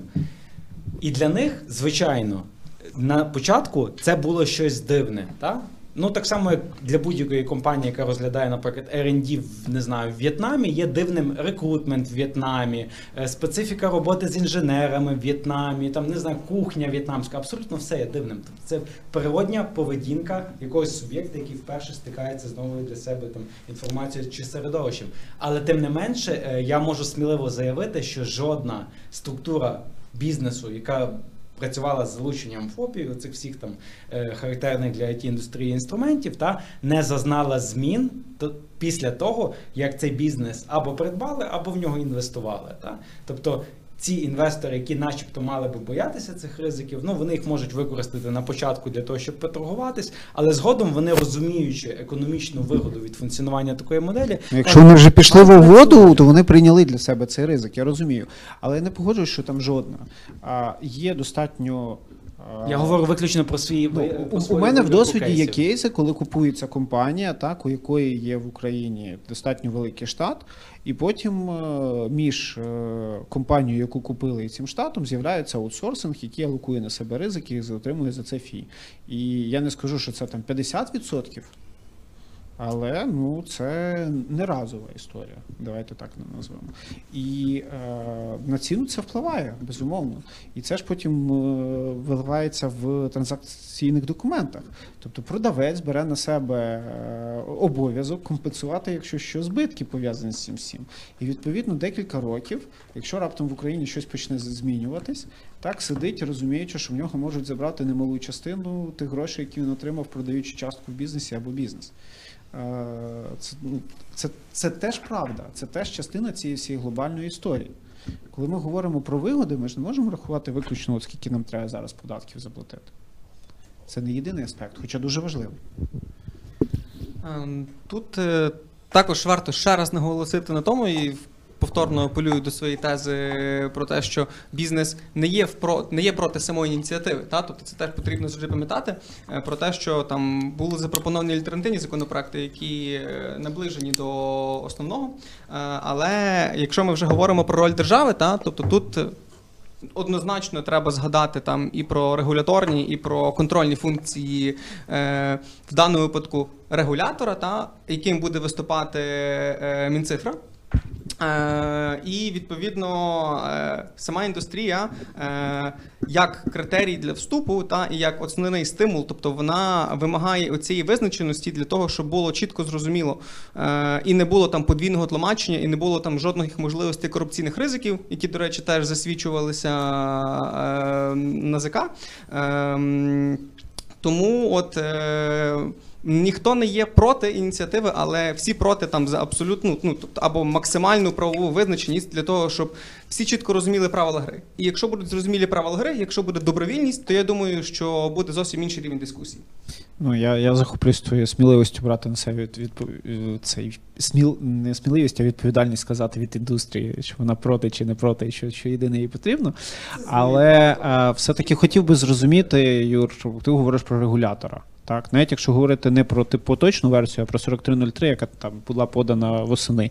А, які функції регулятора ти там бачиш?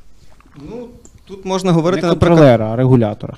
Е, ну, наприклад, про е, роз'яснення законодавства щодо дії сіті. Та? Тобто це є там е, пункт 12 частини 3 статті 12, було там таке. Про там, ну, контролера там очевидно простіше. А, наприклад, визначення істотних ознак видів діяльності. Та? Тобто теж було таке, як регуляторна функція. Ну, тобто, такі речі вони насторожують, бо вони е, дають над- над- надлишкові функції. Хоча теж ми розуміємо, що і громадська рада при Мінцифрі вже е, позитивно е, говорить про те, що вже останні редакції досягли е, розуміння стосовно е, чіткого переліку цих повноважень. Та? Тобто, і на сьогоднішній день, ну наскільки там відомо, там навіть вчорашнє засідання громадської ради, яке е, було публічним, що ситуація є там е, кращою, та і от е, погоджений цей мінімально можливий обсяг регуляторних і контрольних функцій.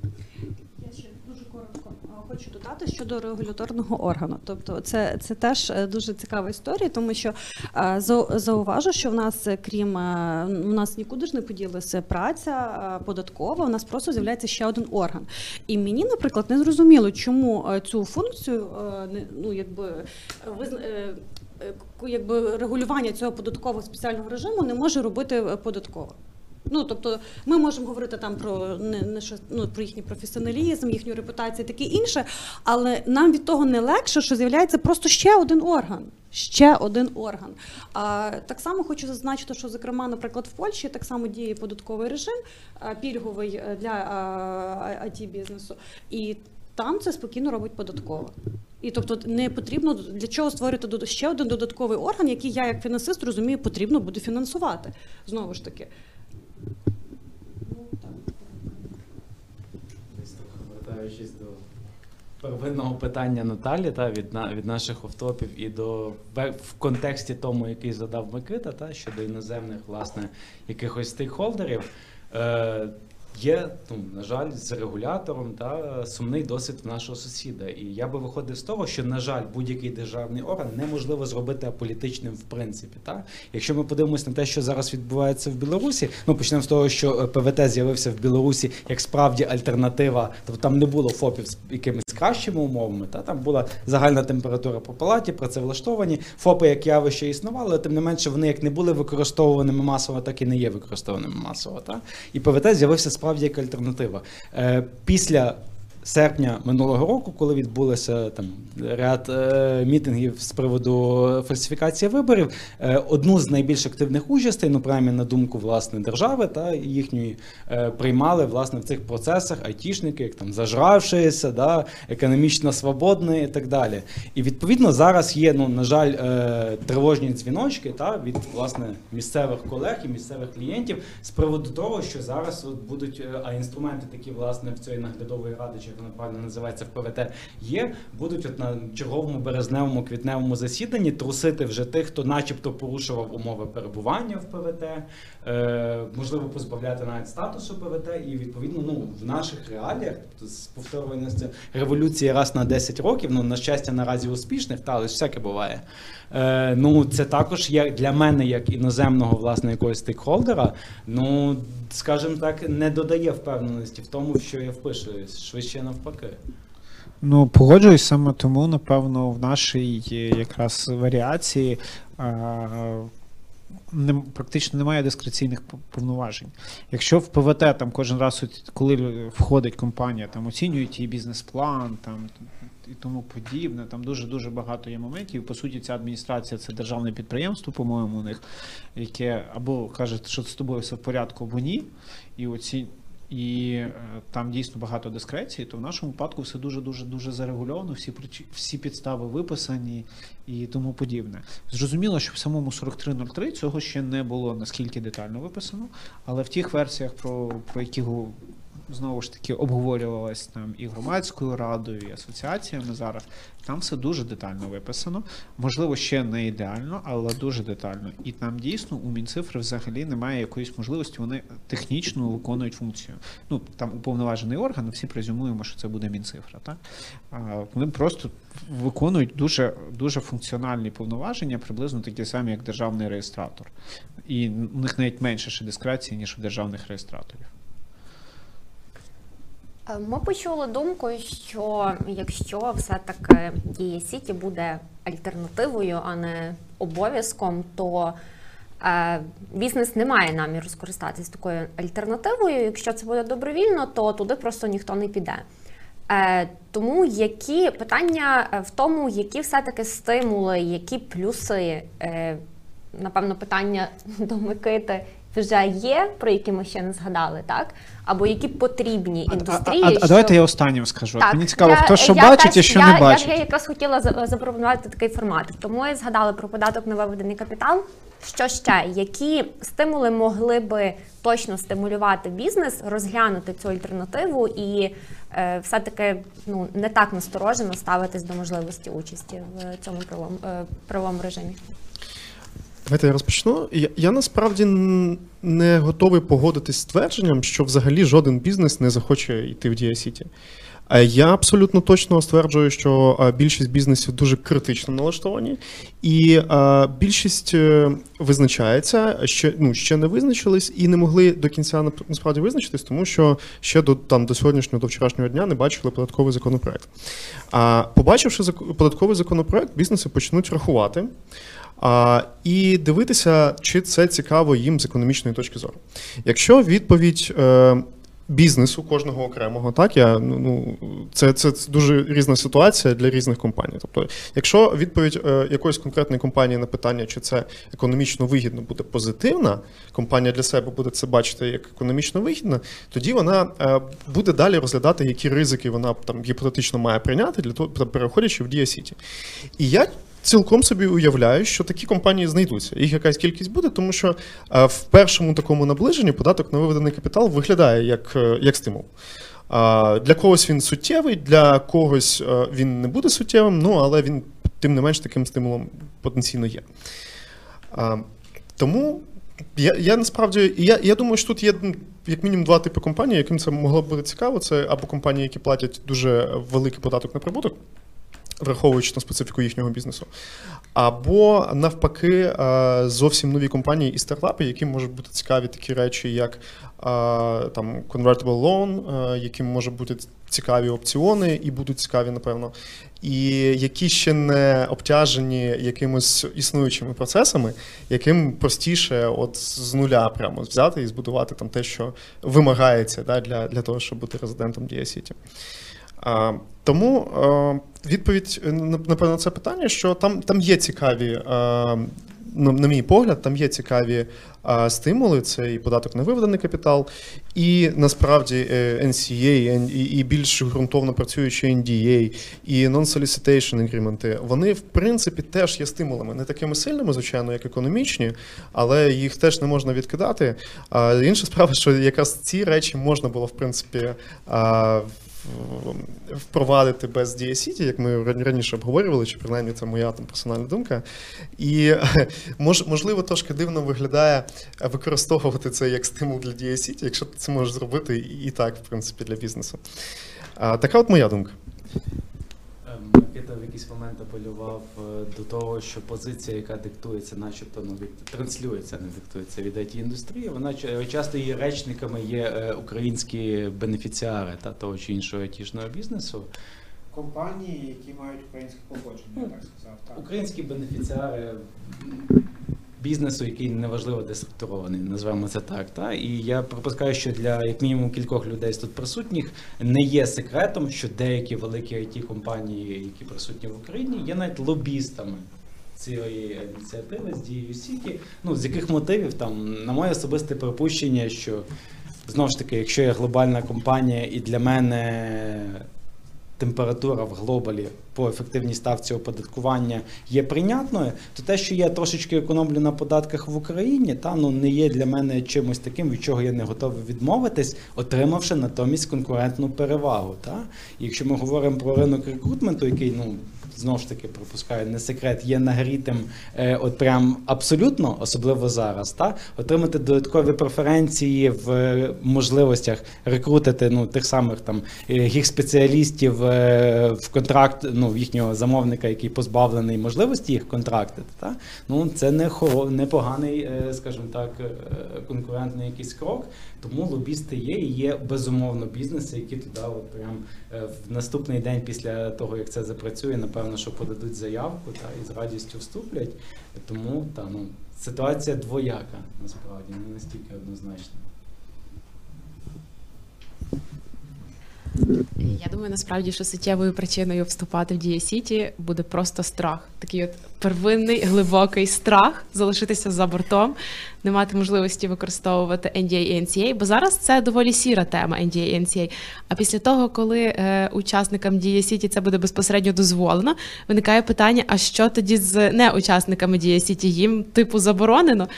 Тобто, і знову ж таки, е, те, що в них не буде імунітету від маски шоу.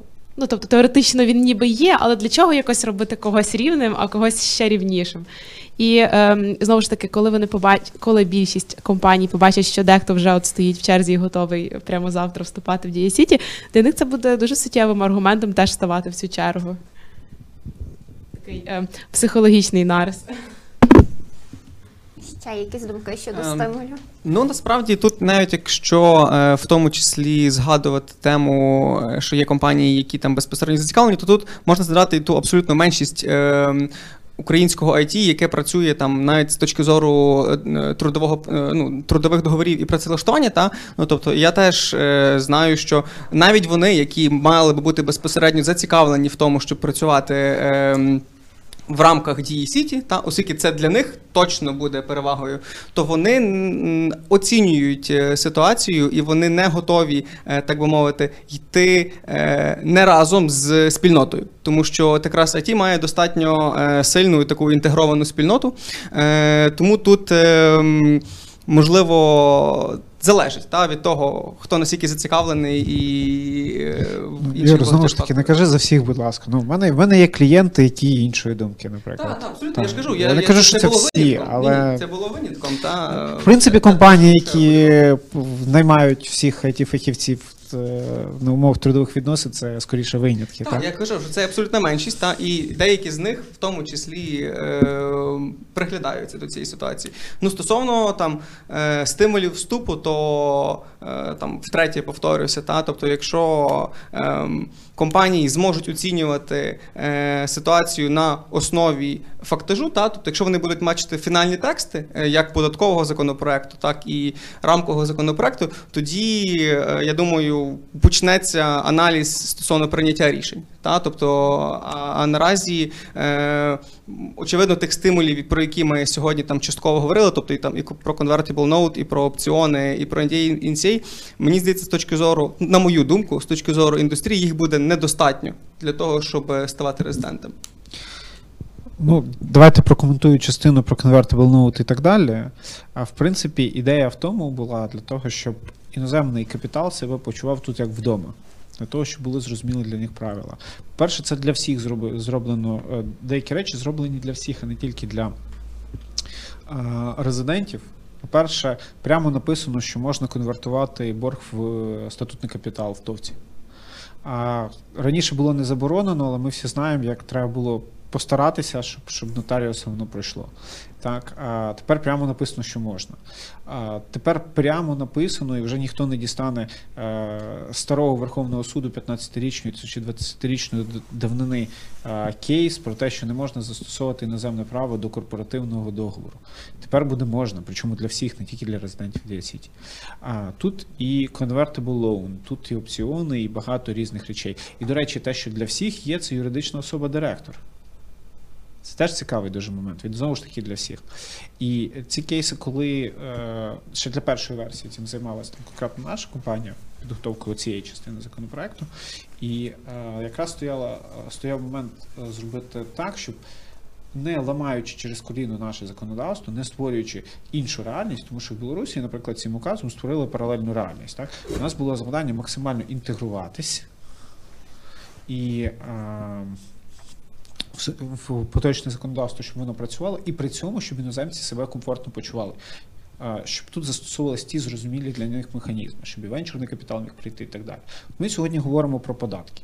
А насправді це було багато разів анонсовано, там і в цих законопроектах, які розсилаються, це є. Є ж і інші податкові, до речі, стимули, про які ну, практично ніхто не згадує. Так що, а, якщо ти акціонер, учасник резидента Дія Сіті, і протягом двох років не розподіляли дивіденди, то фізична особа потім взагалі не сплачує ніяких податків при розподілі дивідендів. Ну, тобто податок на виведений капітал заплатили 9% і все. Так? Якщо ти а, інвестуєш, купуєш е, частку в цій компанії, тримаєш більше року і продаєш, ти не платиш capital gains. Якщо ти інвестуєш в компанію, яка зайшла в Dія City як стартап, то ти можеш отримати податкову знижку з ПДФО на ці гроші. Це стимули ангельських інвестицій. Це ну там є дуже багато хороших ідей, які до яких ну просто напевно там руки і очі не дійшли. А можна говорити про те, що можливо вони не такі класні, так, але про них дискусія взагалі не йде. А є ці стимули. А це якщо говорити про податковий законопроект, наприклад. Якщо говорити про е, інші стимули, так там те, що називалось в всіх презентаціях як інститут англійського права, ми про це проговорили. Тобто корпоративні різні фішки. Ті самі їх спеціалісти, це по суті теж ще одна фішка, яка є стимулом. Це а, відхід від олдскульного кодексу а, законів про працю, і при цьому прозора, абсолютно легальна історія, на яку аудитор не напише, що там є ризик перекваліфікації. Да, напише юрист, що невідомо, як суди себе поведуть, але давайте чесно, при оцінці це різного рівня ризики. Ось тому. Тому так. А що ще, що ще що стосується стимулів? А, ну, законопроект 4305, так, який був про внесення змін до кримінального процесуального кодексу, він зараз знятий з розгляду. Чи буде знову щось подібне подаватись, невідомо. it індустрія наполягає на своєму законопроекті маски шоу Стоп, які там 3-4, чи який там вже сіквел в нього. Ось, і я не знаю, чи буде він прийнятий. Ну, тут політична частина, це точно не до мене. Ну, так він якраз, якщо говорити про маски шоу Стоп, він, типу, для. Він для всіх. Якщо говорити про 4305, то він дійсно там стосується е, менеджменту влас... менеджменту е, резидентів DSCT, самих резидентів DSCT. І тут е, важливий момент, що по суті, якщо ми відкриємо, наприклад, там закон про там, вільні економічні зони і так далі, там встановлено, що можуть бути особливості для тих, хто інвестує в особливих режимах. Зрозуміло, що DSCT – це не вільна економічна зона, але це схожий інструмент. Так? Тому, е, коли ми говоримо, що там хтось рівний, а хтось рівніший, ну у нас в принципі все так працює. Так? Ну, чомусь у нас в когось є все одно особливий статус в рамках кримінального процесу. Це ж не те, що створили. Там в список із 20 пунктів додали 21. Ну, тобто, так, вони рівніші, ніж хтось, але вони менш рівні, ніж ще 20, наприклад, або такі самі рівні, як ті 20. Тому, по суті, це стимулювання якраз інвестицій в цю сферу. Є розуміння, що там, якщо це не має заважати, а, або може бути корисним, а може просто не буде заважати it бізнесу поточному. Але для нов... е, це стимул приходити тим, хто раніше не приходив. Якщо взяти ці стимули окремо, та це напевно якраз в цьому нашому подарунковому наборі напівпотрібні речі. Потрібні, не потрібні.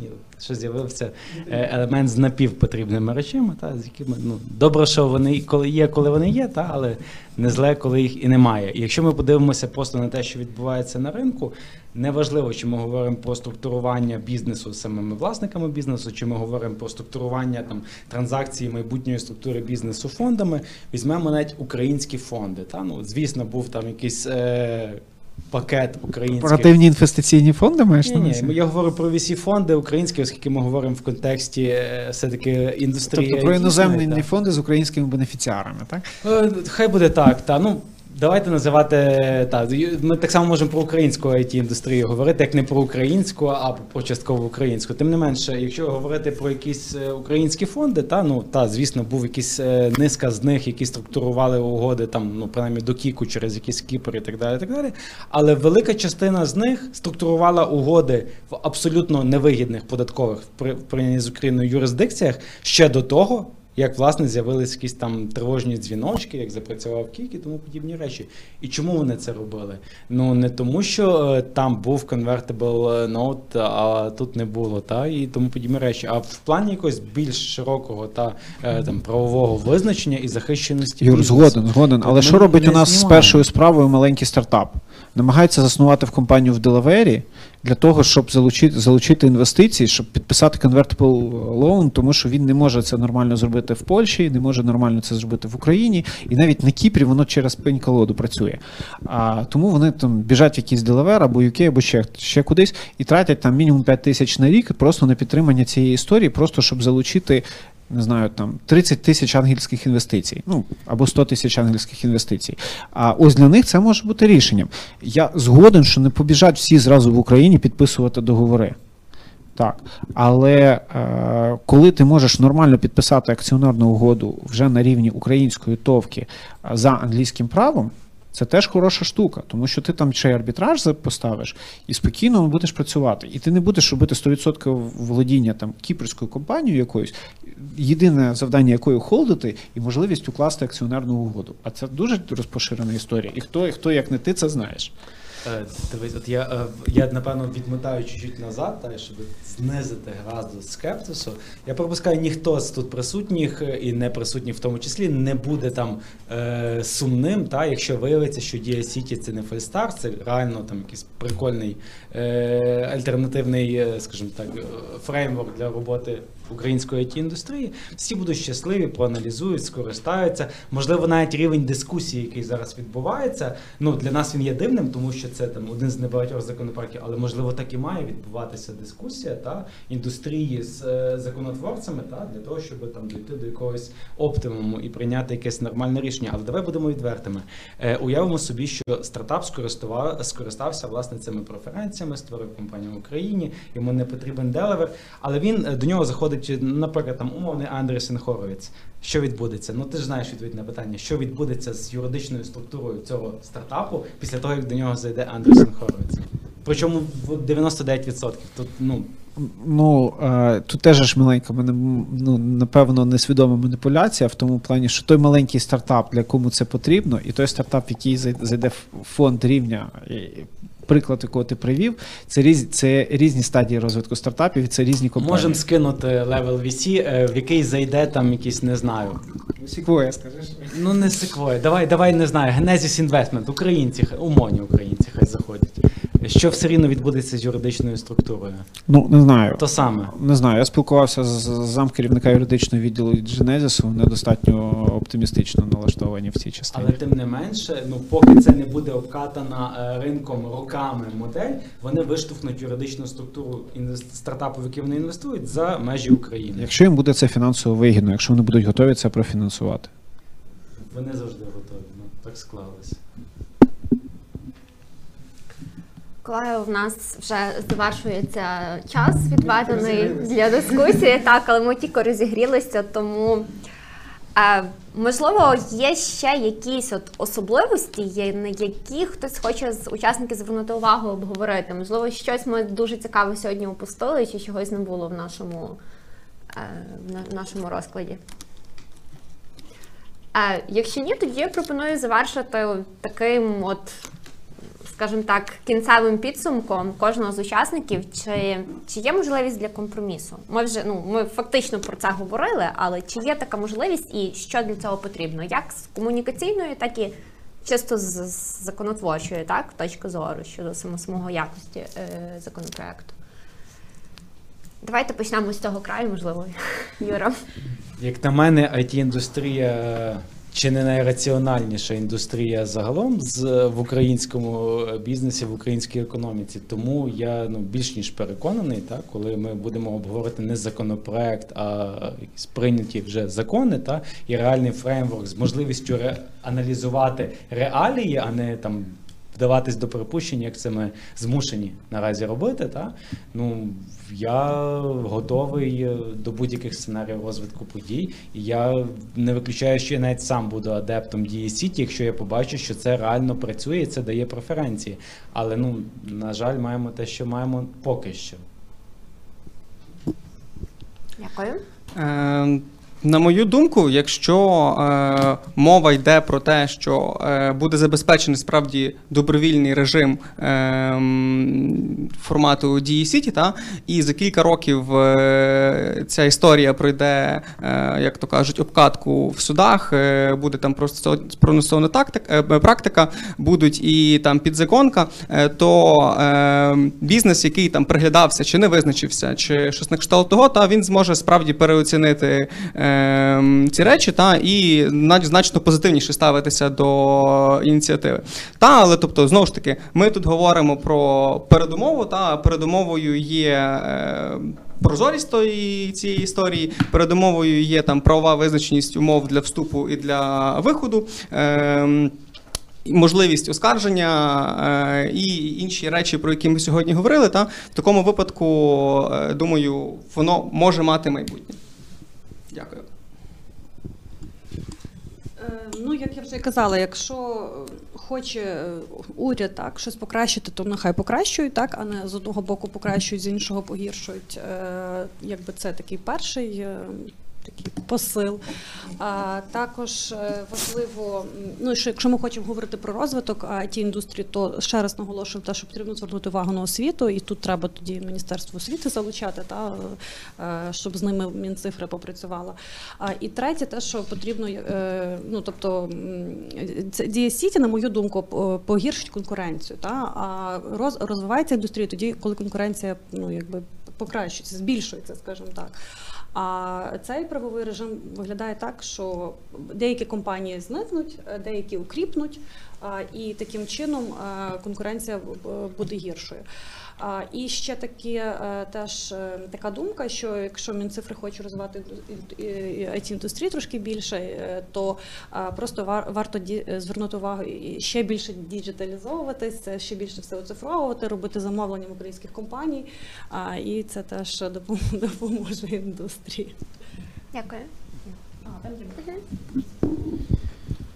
Ну, шкода, що ми взагалі говоримо про компроміс. Е, Шкода, що ми в такій опиняємося ситуації, в яку в якій ми в принципі змушені йти на якісь компроміси, чимось жертвувати або щось приймати, якісь ризики для того, щоб отримати якісь. ем, Покращення, так?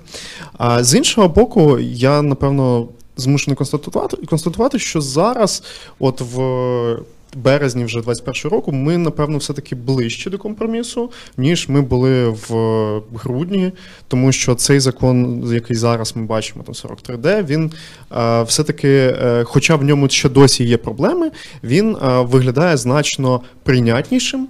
Ну, так на перший погляд, ніж те, з чого починалося. Тому добре, що рух е, в вірному якомусь напрямку є. Я думаю, що якщо. Якщо на цьому е, рух не зупиниться, якщо е, Мінцифри і е, уряд, і, і в принципі влада, всі від кого це залежить, почують голос ринку і приймуть. Підуть вже вони на компроміси, так і приймуть там ті моменти, які е, е, або які є абсолютно критичними там для бізнесу, які зараз там багато, принаймні багато хто про них каже. Це і ФОПи, це і військовий збір, це і напевно найголовніше це альтернативність. Та? Тобто вона має бути абсолютно точно забезпечена, щоб точно там не було ризику, е, вибачте, як ми сьогодні казали, ламання ніг. А тоді, тоді напевно, там компроміс можливий. Якщо, якщо ні, то, е, то це буде дуже важко, на мій погляд.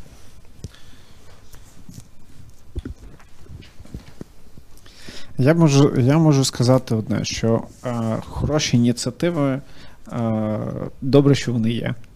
Е, я думаю, що е, реалізувати щось ідеально неможливо, але до цього треба прагнути. І я радий, що у нас сьогодні дискусія.